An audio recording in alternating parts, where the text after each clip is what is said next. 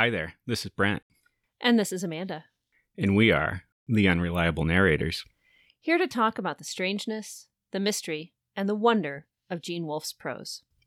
What is time? What is memory? What is a person? Is this reality? Where are we? Do we exist? Have you ever considered that all your choices are what have brought you right here to this very moment? Episode 1 Dumpster World from the alliterative Argentus, 2005. This is an epistolary short story in the form of a book review by an imaginary reviewer. The supposed book is called Dumpster World and is a novelization by Wolfe of a movie. The reviewer dislikes the book and compares it unfavorably with the movie, improbably starring Martin Sheen, Mariah Carey, and Brad Pitt as a robot. Several parenthetical comments to the reviewer's editor add a layer of absurdity to the already absurd uh, story. All right. Well, I know I suggested that we should start with Dumpster World because I thought that everything in it is basically a tightly wound nugget of Gene Wolfe's thinking and story ideas. Sort of a, a capsule of his style. Yes, but this almost did me in. Already. Yeah. Episode one, and you're almost done. Yes. So I'm I'm not even really sure where to start on some of this, so I'll just go through the first paragraph. Uh, the first paragraph, you're just going to skip over the the title information and the reviewer's name. let, let, let's start with the first paragraph. Okay.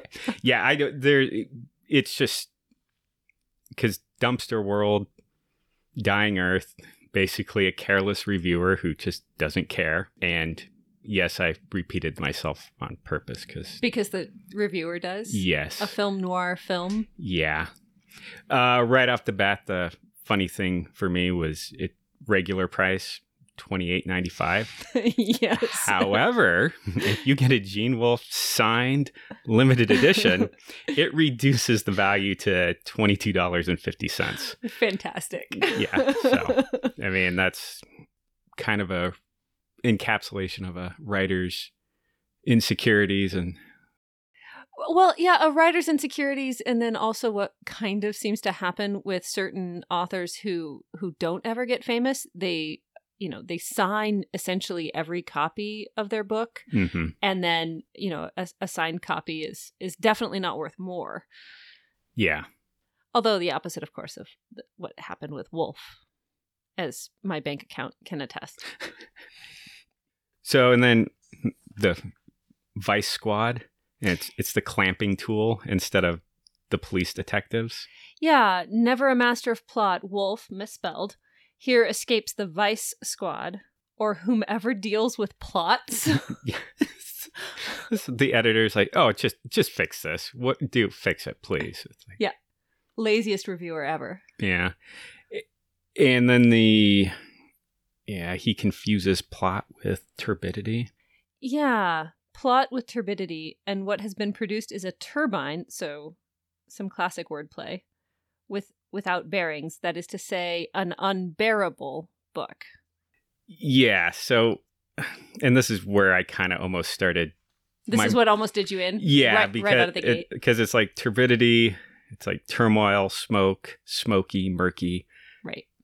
haziness in a fluid, and then produced a turbine without bearings. So a turbine takes kinetic energy from a fluid, which is murky and all muddy, and it turns it into energy, but it has no bearings. So it, it and bearings are there to make a frictionless movement. So it's just But bearings are also what you take when you are trying to find your way somewhere. Bearings are directions. hmm Yes. so it's all murky it's grinding it there's it's energetic but it's not going anywhere and it's just spinning and spinning Yes.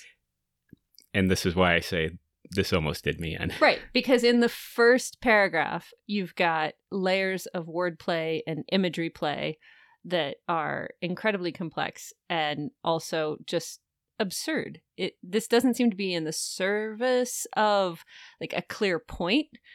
The point itself seems murky. Yes. And I just, you got to love them for it. So, Well, of course you do.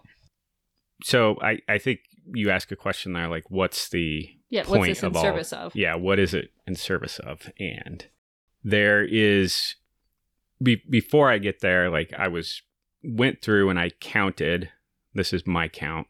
So there's probably many more, but there's at least 50 puns and play on words and Right. misspellings and careless choices of grammar and words in a in a story or a yeah it's Yeah, like it's, a- it's an epistolary short story. yeah, yeah, an it's a story. epistolary short story that's 500 and was it 574 words and that's counting the title and the author's name oh, so Oh, no. so we're you know we have almost every 10 Yeah. words there's some sort of wordplay here so on top of the word plays there's also three other themes that come in there. It's the literary or precise writing. Right. there are complaints about the author's social commentary. And then there's the tail end accusation that the reviewer flubs that he gets pleasure from tormenting his readers. Or he's afraid of getting pleasure from tormenting his readers. Yeah, no, that, that could. I Yeah. I was given the unskilled nature of the reviewer. I assumed that he was saying that she thought that he got pleasure from it, but then she picked the wrong word. So Right. I would also say, I mean, another theme is um, the financial value of writing, Hmm. um, because we get we get two comments about price per word of writing, in which the the supposed reviewer makes fun of people for writing for a cent a word, and then reveals at the end that they write for half a cent a word. yeah, So with the offer to do non-actionable rumors. Right. Yeah. Well, so that seems like a, a, a decent, you know, list of of themes or ideas that are going on in this 500 and some word story. Um, you counted. I, I I didn't try to count the wordplay because it seemed like every time I looked at something, there was another one that I hadn't noticed before, and so I didn't think that I could come up with one. But I did try to look up all of the French language wordplay and see if the French phrases were also miswritten, um, punning, uh, and they are each each of them are Are they? yeah. So, um, hardly a promising venison for a writer of Wolfe's frisson. Well, frisson is a French word for um, thrill or excitement, but venison is not a French word, even though it's spelled to look like one. And as far as Google can tell, it's just a misspelling of venison, um, which is funny, right? Like Mhm. you know, meat um for a writer of wolf's tension he's a wolf he's hunting i don't I, like i don't even know how deep to go with that Yeah. that um yeah and then you get an, an animal again um in the second column um and my french pronunciation is terrible but that's okay a atre dans la panda which um should be panade Mhm. not panda but we get a panda bear in here um which would be to be in trouble the the french phrase would be to be in trouble but to be in the panda is also i don't know that's at least amusing i'm not sure if it if we're in the panda for musical jests or we're in trouble for musical jests um and then mal de mozart mozart being of course a composer but the phrase being mal de mer which is to be seasick Oh. Okay. so so yeah i didn't count the wordplay but just the the four times french appears it's also yeah wordplay Wordplay. yeah Yeah, so I tried looking up the different categories of these word plays and puns, and there's many different. Some of these fall under what's called egg corn, which is where you mishear something and you think that uh, you imagine what it was based off of your current knowledge.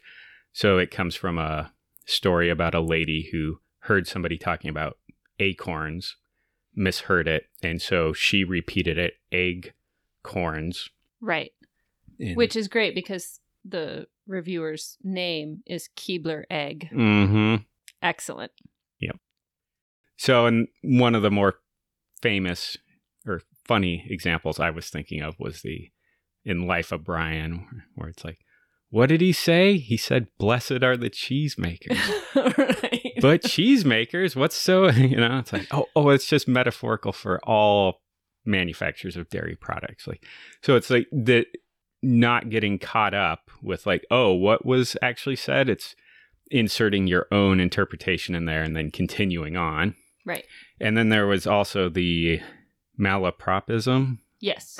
which is somebody thinking they have the correct word, but comically putting in the wrong word. Right, where they've just mistaken one similar word for. Mm-hmm. Okay. And then there's a dozen other categories, which I was going to go through and I was kind of tallying them up. And then I realized it doesn't really matter. But he's basically hitting all kinds of wordplay Yeah. as he goes through. I wonder if he had a checklist that he was like, "Well, I haven't gotten."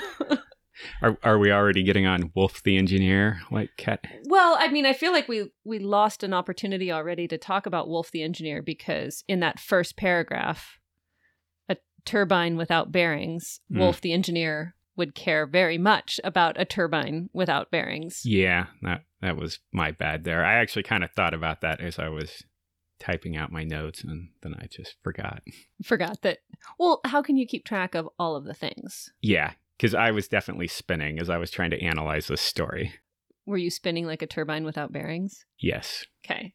And then, of course, that imagery carries over into the second paragraph, where um, the the rev- the review, the quote review, um, they will recall that the film revolved, and in parentheses, very much the correct word Yes. about Martin Sheen's struggle to prevent, etc., cetera, et cetera.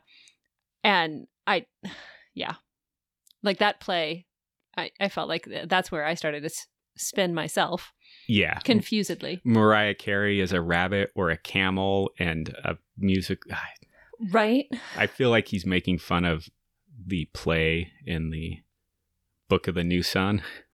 Well, yeah, because he says, uh, well, the, the reviewer says that the one redeeming characteristic of this book is that there was no play within a play, which, yes, the whole thing is a play within a play, within a play. hmm within a play because it's a novelization. Well, it's a, a faked review of a faked novelization of a faked movie, Yeah. but it didn't have a play within it. So, yeah, Not a, a, a dark movie. A film, Right. noir, a film noir film. right, So it, it's a dark, yeah. yeah. So I I I don't I don't know.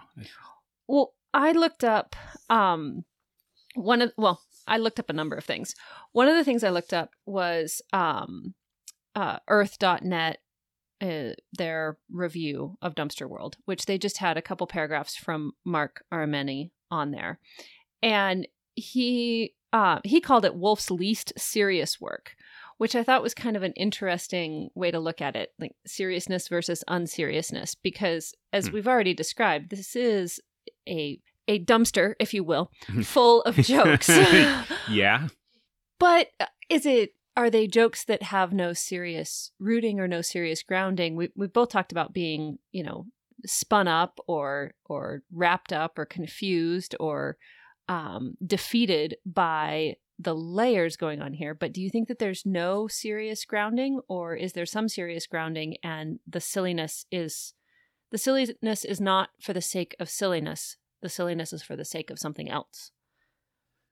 That's a good question. I think that the silliness is for the sake of something else. And in some way, I think it is a very serious work. And I, um, as I was reading through this, I was uh, reminded of another author's work, uh, C.S. Lewis's Perelandra. C.S. Lewis, who's that? I Just- just some guy. yeah, it's just some hack that some people read. okay. um, but uh, there is a section in Perelandra where Ransom, who's the main character, he is uh, sitting talking to a voice on um, one of the islands. And he's going back and forth with the voice. And there's indications in there that it's Maleldil, which would be the equivalent of God in in the story. So in the quote here, um, it as he's sitting there, it says, "It is not for nothing that you are named Ransom," said the voice, and then Ransom continues to think about several things and. Kind of in typical C.S. Lewis fashion, he just calls the plot hole out and it's like, if I would have thought of that, it would have been a pun. And so that's how Ransom knows he's not just talking with himself, he's actually talking with somebody else. right, because he would not regard the fact that he was named Ransom and was being called to be a ransom Mhm. as a serious thing. He would have thought of that. That the character would have thought of that as a joke. Yeah. And the voice replies, My name is also Ransom, which that's where we get he, he yes, you actually are talking with God. And I think what the hack C.S. Lewis took an entire book to get to. yeah, that's just a, carelessly tossed off novel with no depth whatsoever. But whatever. Carelessly ripped off from Paradise Lost. But Which was carelessly ripped off from, I don't know, Genesis or something like that. yeah. Yeah. Works that will have no bearing at all on the future of this podcast. Yep. Turtles all the way down. Oh gosh. Yeah. So, um, what Lewis carefully constructed over a entire narrative, I think we're getting a similar thing with Wolfe here, except he always writes from a perspective that's so attached to his character. So he's not really writing as Wolfe, he's writing as this reviewer. And she misunderstands things. She's careless. She doesn't pay attention to what she's saying, and we are we're so attached to the psyche of that character. So we're getting her thoughts, her sensory inputs, and there there's kind of where it it lands. Like instead of a whole gentle lead up to a pun, right. we just get a continuous um, firing of puns and An avalanche or a, Yeah, so yeah, avalanche. a tsunami. hmm Yeah. And I, I think to kind of finish out what I was saying there, the uh, there's the short story within the story Right. of the where they're all in the hospital in the Book of the New Sun, and the they're it's the where they're doing the storytelling competition, and it's the rooster and the angel comes down, and they're kind of having a tete on tete and going back and forth, and one of the things that the angel says. It's like God's just as mysterious to me as he is to you. Like we're closer to each other than it's like than I am to God. And so there's kind of that insertion of well, even angels like mishear things and they angels have egg corns is kind of I guess where I'm going. so that maybe part of the serious point is that as as created beings, as as dependent beings, we're all fumbling around in the dark to some extent and misunderstanding to some extent because our perceptions are not um, complex enough or finely tuned enough to understand all of what's going on. yes. I I think that's a good encapsulation of what I Which, to be f- fair to your original point of why you wanted to start with Dumpster World, because it that is an overriding theme in Wolfe's fiction as a whole, and the fact that it comes through so well, I don't know. I think it comes through very effectively in Mhm. in this silly fanzine um short story in a in in a deliberately satirical section of the fanzine Mhm. um that that that comes through just shows how much you know, Wolfe is a whole and consistent mind.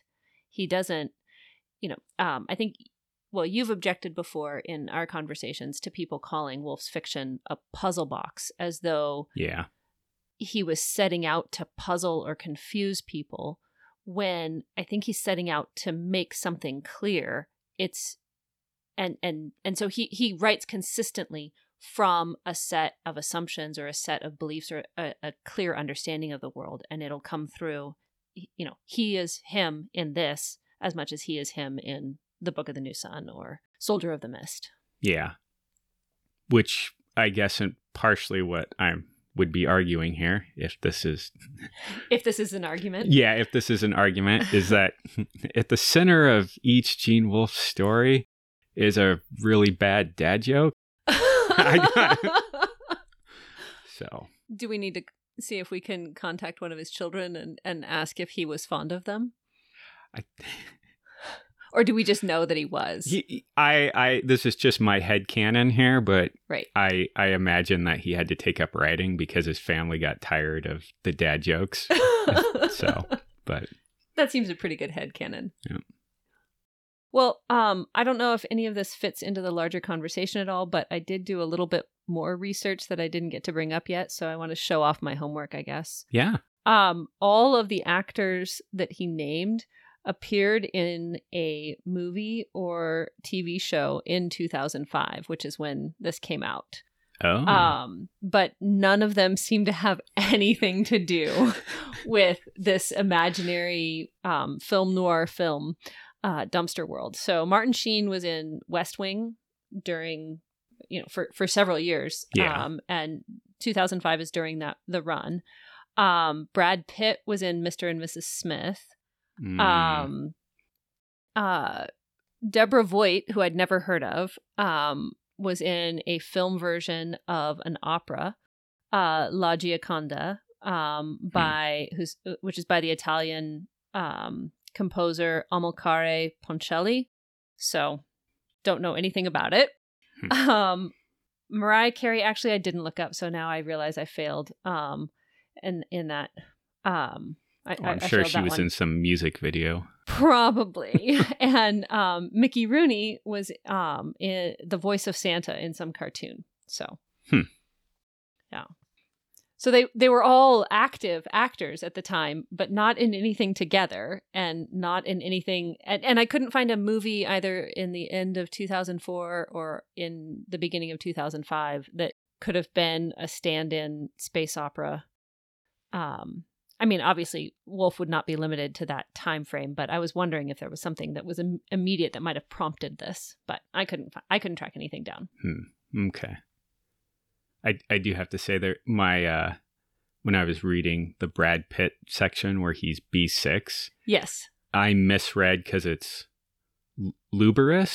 Uh, uh, lubricously is how it's spelled, but I think it's a misspelling of lubricious, which is supposed to be sexy and enticing, Yes. Lub- lubricating, as it were. Yes. And it was I was it's like, "Oh, wait, mechanical or Yeah, And- mechanical lubrication, or mhm." And then the whole way that he is enticing is you can't tell it's Brad Pitt because of the costume and the Yes! cosmetics. like I, like, is he Hmm. sexy because we can't tell he's Brad Pitt? yeah, I, was, I kind of had to laugh at that one. yes. So, but wondering if Gene Wolfe saw him in Fight Club and knows what he looks like or not. hmm, Mm. Yeah, um, I, I thought that that was pretty interesting that he's completely unrecognizable is what makes him, or it, it is described right along with him being incredibly attractive. Um, I, I also thought it was hilarious that um, all of the action of the movie is replaced by talk. Um, so in this book, the thunderous booms and bangs, the snarls and terrifying growls of monsters flapping through outer space are replaced by talk. And so is everything else, yes. which is pretty fantastic. Um, and and so then I don't know what it is that the robot B6 is saying that's so enticing. Or or maybe it's just providing the lubrication to the turbine without bearings. I don't know. Yeah, I, I don't know either. I was imagining a a poor community college version of Waiting for Godot. Oh, that yeah, that would be good. Yeah, because it's like if it's all been replaced by talk, and Then we have a a, a robot in fantastical costume, or being described in fantastical co- costume because it's a book now, Mhm. talking.